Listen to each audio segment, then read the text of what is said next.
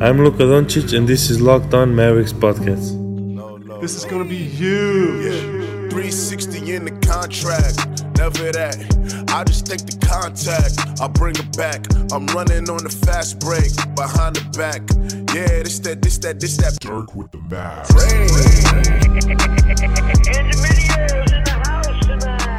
And welcome. You are locked on to the Dallas Mavericks. My name is Nick Angstadt, and joining me, as always, my co host contributor at Mavs.com from another, a different, undisclosed location. What you got for me, Isaac Harris? Ryan Broekhoff. Let's go, Rowdy B. The accountant is in the building. Ryan Broekhoff was the best Australian on the court tonight. Oh, the spice early. Not even a minute in. I mean, it's tax season, especially in Philadelphia, and Broekhoff, man, let's go. Also, I'm all here for the Ben Simmons slander, so just uh, we can uh, we can yeah, that'll be a fun portion of this pod. He had 12 points tonight. All star. I mean, the next Magic Johnson. Some people think he's better than Luka. So shout out to you. I'm glad you had a good game despite Luka not playing in this game. You know, a game in which you know Luka's not playing. This is a game you step up and lead your team like you are uh, one of those players. And yeah, it's a great night by by Ben Simmons tonight. Wow, wow, coming in hot early. All right. Obviously, on the show today, we're going to break down the Mavericks 117 to 98 win over the Philadelphia 76ers in Philadelphia. I came into this game, and I think I said right before the game, my confidence meter for the Mavs is not high. I was looking at that Sixers defense. They had all five of their starters, and when they have all five of those starters, they just destroy teams. I mean, they completely just stop their offense. But they have not faced the best offense in the NBA so far uh, in the Dallas Mavericks, and they came and completely just did not know what to do against the Mavericks, and it was it was wild. The Mavericks scored 117 points on one of the best defenses in the NBA. Another just incredible win. So we'll, we'll break down that game, talk all about it. Uh, I also want to mention, yes, we did not have a regular morning show for Friday. Uh, these next basically two weeks are going to be a little iffy as far as pods. We'll we'll try to keep communication whenever we're going to have them. Um, but Isaac is obviously traveling. I will be traveling soon, and so you know Christmas and all that stuff. Christmas numbers are not super good, so we'll see what we end up doing. But uh, but yeah, just wanted to let everybody know. We'll keep you guys posted on Twitter. So follow us at Locked On Mavs. Also, if you are not, follow at Locked On NBA Net. I am now taking over that feed, and we're gonna have some cool stuff on there. And as always, it retweets all of the um, locked on hosts. So you can it's basically a feed of feeds where you can see all different kinds of you know guys that are covering the team just like us. If you want to know the Bucks, if you want to know the Pacers, if you want to know you know the Rockets, if you want to know what they're talking about, you can follow that feed.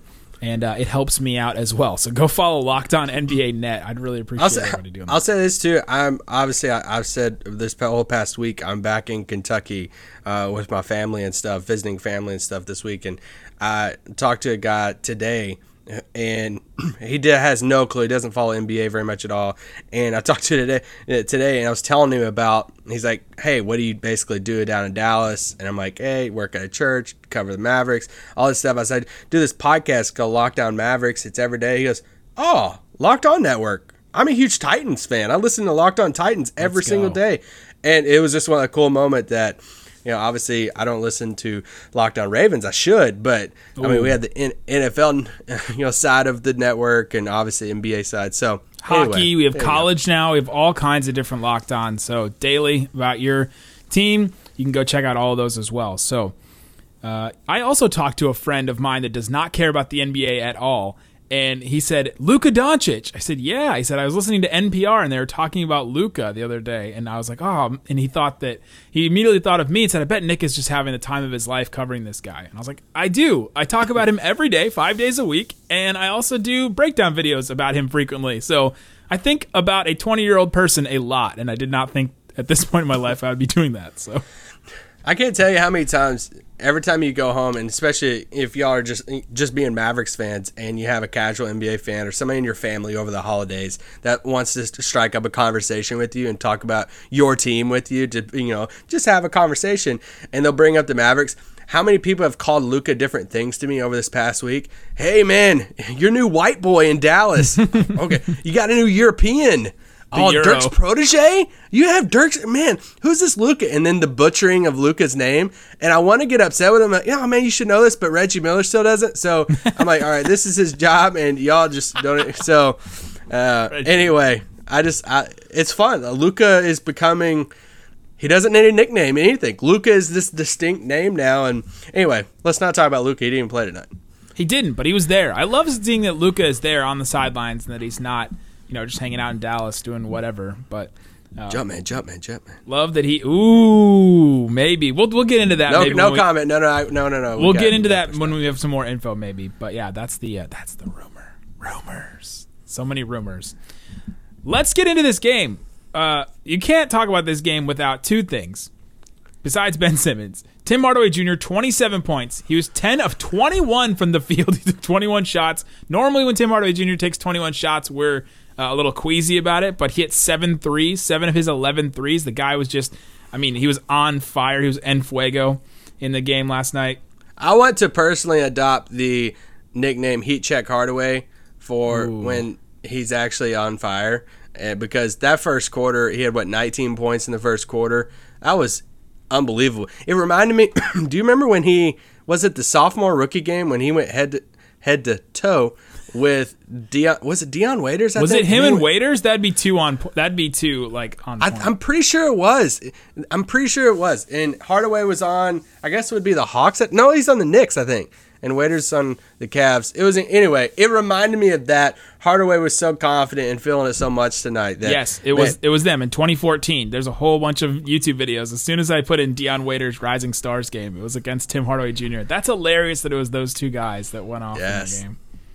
But that that's what it reminded me of. And man, I mean, what an incredible first quarter for him. I mean, great game overall. It went 7-11 from three, but for the past couple of games, he's obviously been struggling a little bit. We talked about on the pod a few nights ago, but or yeah, a few nights ago. And what a bounce back game for him, especially against you know a solid defensive team like Philly. Yes, and the other thing that we have to mention: 22 points, 18 boards, a career high, and three blocks for Kristaps Porzingis. Our guy, 20 and 10, four games in a row. Last person to do that, Dirk Nowitzki. That's a I mean- Maverick. Last Maverick, sorry. I'm sure we'll talk about Porzingis more on this pod, but just the the grand scheme of things, bigger picture, z- zooming out a little bit, this is kind of scary for other people right now because Porzingis looks like every game now he's becoming more and more himself, more comfortable, attacking the rim more, dunking the ball more. I know dunking just sounds like a simple thing, but him Especially dunking the ball 7 more. 3. I know, but it just it, it seems like it, it's. I feel like that's a, a way you can measure his confidence meter and just how well he's playing. And man, he just it, it's getting scary now because it does. It, it feels like every game over the past week or so that he's just getting better and better and more comfortable. And if you go back to that that podcast right when Luka got hurt, we went on we went back and forth about this of man, we hope that this is a debate. We hope Porzingis uses this time to you know show everybody what he is, get gets on the right track, plays really good to where we're having this conversation of oh man, when Luka comes back, how can they fit together and keep this up and and right now, I mean, you want to count the Heat game with the Luka, but I'm going they're two and one right now without Luka. Yeah, without the shot, with with going into the game, knowing that they don't have Luka. Yeah, they're two and one without the the shock of losing him. Which, Which is incredible when you look at this five game stretch because now Toronto's coming up on Sunday and Toronto doesn't have half their team. And I mean, you don't want to just already pencil it in as a win, but it's no Marc Gasol, no Siakam, no. might be Ibaka, I the easiest of this stretch. The Miami Bucks, Sixers, Celtics, Raptors. Might be the Yes. easiest of that stretch because of all the injuries. Yeah, and, and I mean, if you pull off that win, that's out of these five teams that you, you've played. I mean, that's what three and two, right? Three and two, That and is- you only lost yeah. by six to the Celtics, and the Miami game was close as well, right? I can't remember what the Yeah, I mean, and that I mean, that's just four when you're four and six were your only two losses if that happens. absolutely insane when you when you just think about it as far as being without Luka. I mean, there I mean a very real possibility to go 0 and 5 in that stretch without Luka. And the fact that they could pull come out of this five game stretch, we don't get ahead of ourselves. But if they do beat Toronto, Yeah. just the fact they're two and two right now with road wins over Milwaukee and Philadelphia, this is incredible. I said when this five game stretch started, I'd be happy when, when we knew Luka was going to be out. I was like, two wins. I would, I would be okay with two wins over this stretch. Like, I would almost be ecstatic. And here we are with the two wins. All right, coming up, let's get into the game and break it down. There's a whole lot of stuff to get into. Uh, Joel Embiid had a monster night. We'll talk about him. We'll talk about. We'll t- we got to talk more about Rowdy B. Of course, we got to get into it because someone on this podcast needs to take a victory lap, and we'll get into that coming up next. Start stretching, Nick. All right, Isaac, let's get into it. Rowdy B, Ryan Broekhoff, the Australian, the Aussie, 18 minutes, his his high for the for the season. Do you know how many minutes before this game he had played this season? I was gonna say, is this his total for the whole season? is not. He's played 27 minutes all season. He had another game where he played like 12 minutes, Oh, which kind of boosted that. But yeah, he's played 27 minutes all season, and then he played 18 in this game. Uh, I think this is the reaction to the Justin Jackson, you know, kind of struggling. And if you listen to this podcast daily, you know, and a lot of people were were congratulating me uh, and telling me to take a victory lap. But I mentioned after the last game, after the Celtics game, that I think that they should play Ryan Broekhoff instead of Justin Jackson. And you know, I like Justin Jackson. I like I said it was a hot take too. It you said it was a hot take, uh, and a lot of people thought it was a hot take. But I like Justin Jackson shooting. I like his floater game. But I just I need more. You're not giving me enough to to you know to warrant minutes here. And so Ryan Broekhoff comes in. He has eight points, two boards. He plays 18 minutes. Uh, he plays the patented scrappy you know defense that you want from an uh, an Aussie, right? Like if you're gonna do the the whole like oh the stereotypes, then he fits that, right? Not an incredible defender, but at least he'll he'll, he'll really try. And uh, yeah, I'm taking the victory lap. He got he, Rick Carlisle listens to this podcast. How you doing, Rick? How you doing, Rick? He just turned it off. Uh, yeah, I mean, No, broke no, off. he, he looked to his left. He looked he looked at Mosley. They're all listening to it in the, uh, at the in the plane. They know. Ended it. But why? why? Uh, but Why? why?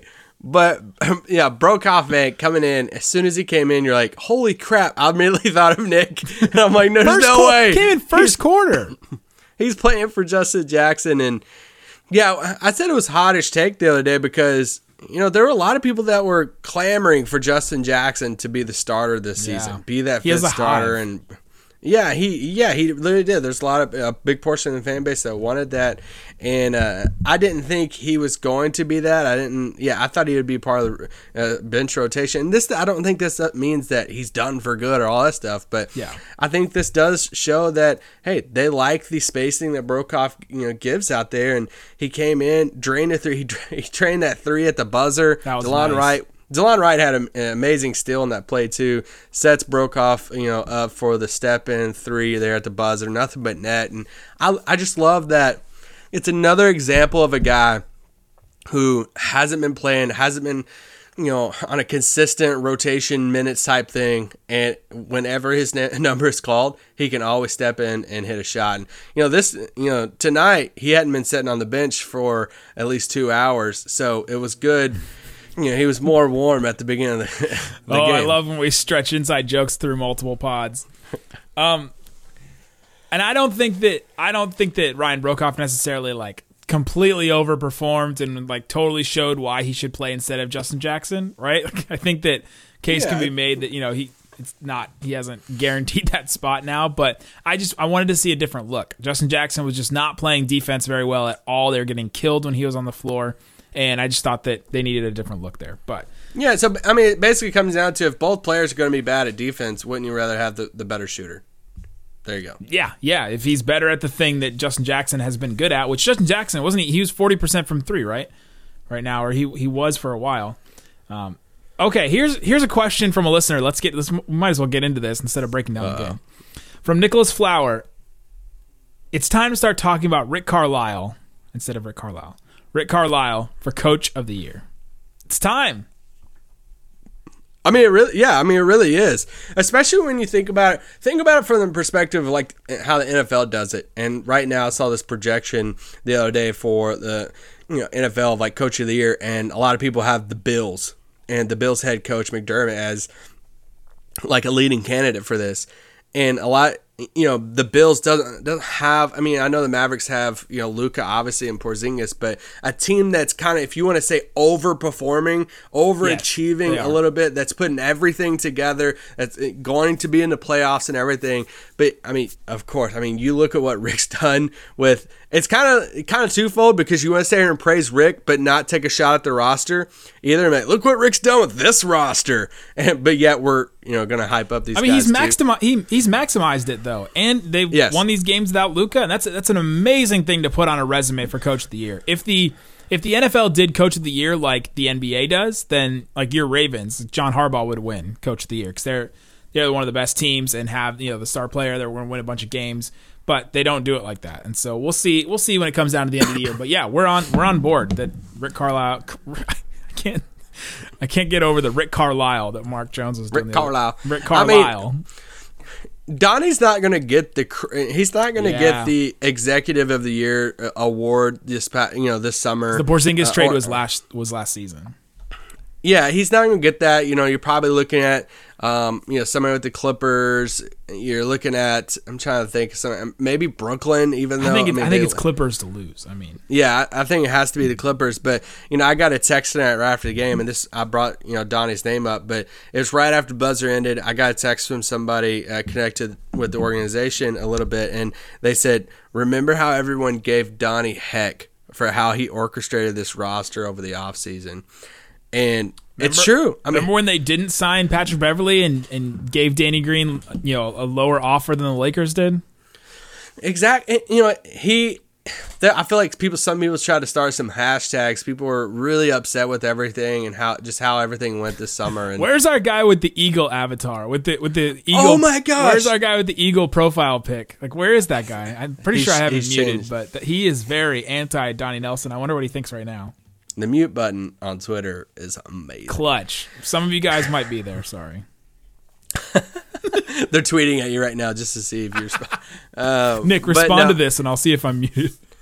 Just Donnie uh, bringing Haralabob on into the front office role. Uh, just how the front office went about uh, kind of piecing this roster together with these guys, with these deals for Maxi and bringing back um, Finney Smith and the deals for DeLon Wright and Seth Curry, bringing those guys in and their fits. It's just, I- think Donnie deserves more credit than what he's getting now, and I think he'll deserve more credit than what he'll get after the season too. Absolutely, absolutely. All right, let's get into the game. The Mavericks came out and the Sixers early went on an 11 to 2 run uh, halfway through the first quarter and this is when my confidence meter was even running as low as possible. The Mavericks had only scored 5 points. Uh, this is kind of crazy. The Mavericks scored 5 points 6 minutes into the first quarter. Or Yeah. six five minutes into the first quarter and then they ended up scoring 30, 30 more points the rest of the way which is a pretty great run for the mavericks the mavericks took a timeout and immediately went on a run after that they started running the 2-3 zone which they ran zone a ton in this game That's their thing right now. That's I mean that that's what you have to do if you don't have great individual defenders, which the Mavericks really don't. They have Delon, they have Dorian Finney-Smith, they have Maxi to some extent, they have Porzingis as a rim defender, and they're just kind of piecing together a defense. And the Mavericks last time I checked were 15th in defensive rating, which if you're number one in offense and 15th in defensive rating, that's a playoff team. Like that's a, that's a Yeah. legit playoff team. And we Heck are yeah. a, a good amount of the way through the season. So if some of you, you know, I wonder if some people are still kind of hesitant to really embrace this Mavericks team as okay, this is this is definitely a playoff team. Those numbers would tell you that this is a playoff team. This team is playing really well. The record is not a fluke, right? You're not you're not just winning some of these games by the skin of your teeth. This team has real, you know, gravitas. I don't, what, what, what word am I looking for? They have, have real stuff. Mm. They have the stuff like a pitcher would Yeah. have stuff. They have the stuff to back it up. Yeah, they do. I think I don't I don't think there should be a lot of people right now questioning whether this team is a playoff team. This team is a playoff I don't think team. there is a I lot think- either. I th- I think the bigger question is, and it's still it, it still is a big question for me. And I think it will be for everybody, no matter how you want to argue it until you see it in action. Is can this depth, can this lineup, can this roster compete at a playoff level? Yeah, that can can they compete in the playoffs at at the playoff at the postseason type of basketball level that they're gonna have to play at to move forward? Because we've talked about this a thousand times. It's just a totally different type of basketball. That's when stars come out. That's a lot of times when role players, uh, especially depth pieces, they don't play up to maybe what they've been used to playing in the regular season. It's just it's a different type of basketball. So you want to see how this translates to the playoffs, and you just can't predict that right now until you see it in action. But that zone defense thing. you know they were they went down 13 to 5 in the first quarter they went to zone went in on a 10, 10 to 3 run after that and you know, you don't want to sit there and oh, it's just because they went to zone, but it just throws teams off, and there a lot of teams just haven't found a way to figure that out yet. Well, the Sixers, it's a perfect off. It's a perfect defense against them because they don't have the shooters to break it. Right? If you run a zone against somebody, the way to break it is to hit your threes, and the Sixers weren't doing that. They couldn't hit their threes. And But the thing is, Dallas is running it- this against teams that can hit threes. It's just they're true, like yeah. daring them to hit it. So, I yeah, I mean, you want to run that against Philly because they don't have the shooters. The thing that you also see with this Mavericks team is they have buy-in, and even with Luka, this is not just a non-Luka thing. When they run zone like that, they have buy-in from all the guys. You see guys closing out hard. You see guys trying really hard. This team has kind of woken up to the fact that they belong in these games, but they have to. They belong in the game, but they have to try hard. Nothing has been. Nothing is deserved to this team. They have to earn everything, which is an amazing place to be as a team and as a coach. You know, for Carlisle, he has to keep that mentality for this team, right? That, that they have Yeah. to earn everything that they're given, and that it's kind of it's kind of cool to have some of these guys that have played in terrible situations, and the Mavericks, you know, the Mavericks players that have been there a while, Dwight Powell, Dorian Finney-Smith, even Maxi Kleber, and guys like that that have been on these bad teams that are that are now feeling like the underdog still and now they're on this good team that you know should be favored in some games but they're still closing out playing defense hard. And i think maybe part of that is the fact that you're not guaranteed minutes every night either.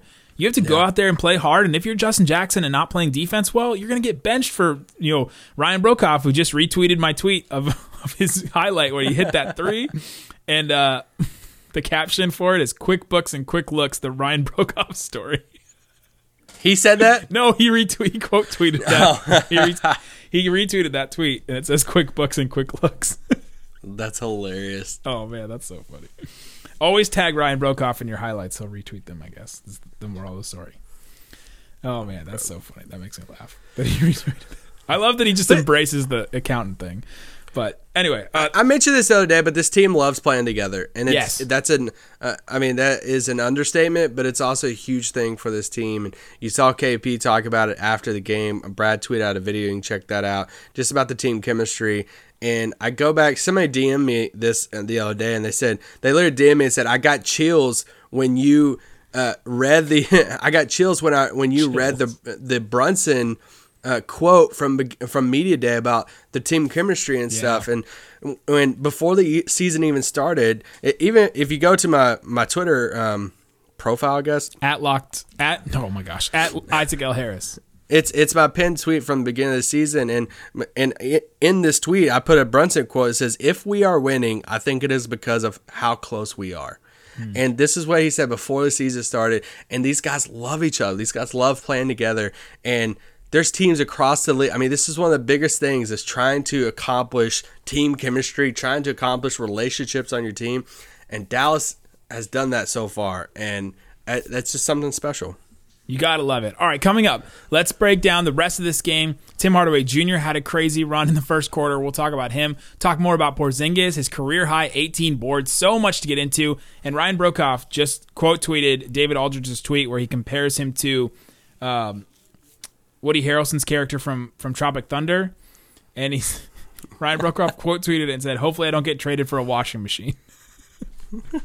Coming up, we'll break down the more Mavs after this.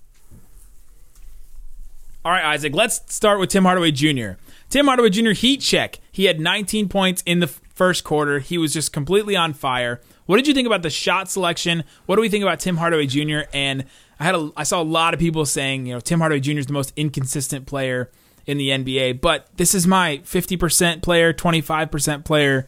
you know, this is the thing. This is, he's completely proving this rule, I think. Uh, but it was really nice to see him have you know a big game, and the Mavericks needed it so bad. I mean, I thought his shot selection early on was was great, but I mean, once he caught fire, then I wouldn't say those were good shots. I mean, where they're ISO off the dribble shots, but they're going in. It's it, heat check Hardaway. When you hit a few shots and you're feeling it and you're keeping the Mavericks in the game, then hey, you have the green light to shoot some of these bad shots, and they were going in. And I mean, it was hard. You can't watch that Tim Hardaway first quarter not be hyped for him. The, you could just watch the bench just going nuts about it. Yes. So yeah, super fun first quarter. Yeah, and it's fun to have the, the you know the Mavericks behind him like that and not feel frustrated like oh he's taking these shots and blah blah blah. But it's cool to have that. The Mavericks finished out the quarter at 26 and 12 in the last six minutes. Dang. Pretty good run for them. Philly had seven turnovers. I thought that was huge early. Philly was just turning the ball over all over the place. The Mavericks ended up doing that in the second half, but uh, Philly was doing that in the first quarter. What about Joel Embiid guarding Maxi on the perimeter? We can get into that three times by our count. Maxi had the ball in the perimeter. Joel Embiid was face guarding him, and Maxi did a pump fake, jab step, or whatever, drove into the lane and got an and one twice, and then got a huge dunk against Joel Embiid. I mean, that's that's the stuff that we haven't seen from Maxi in the past that we have seen this year, and we've seen it a lot this year.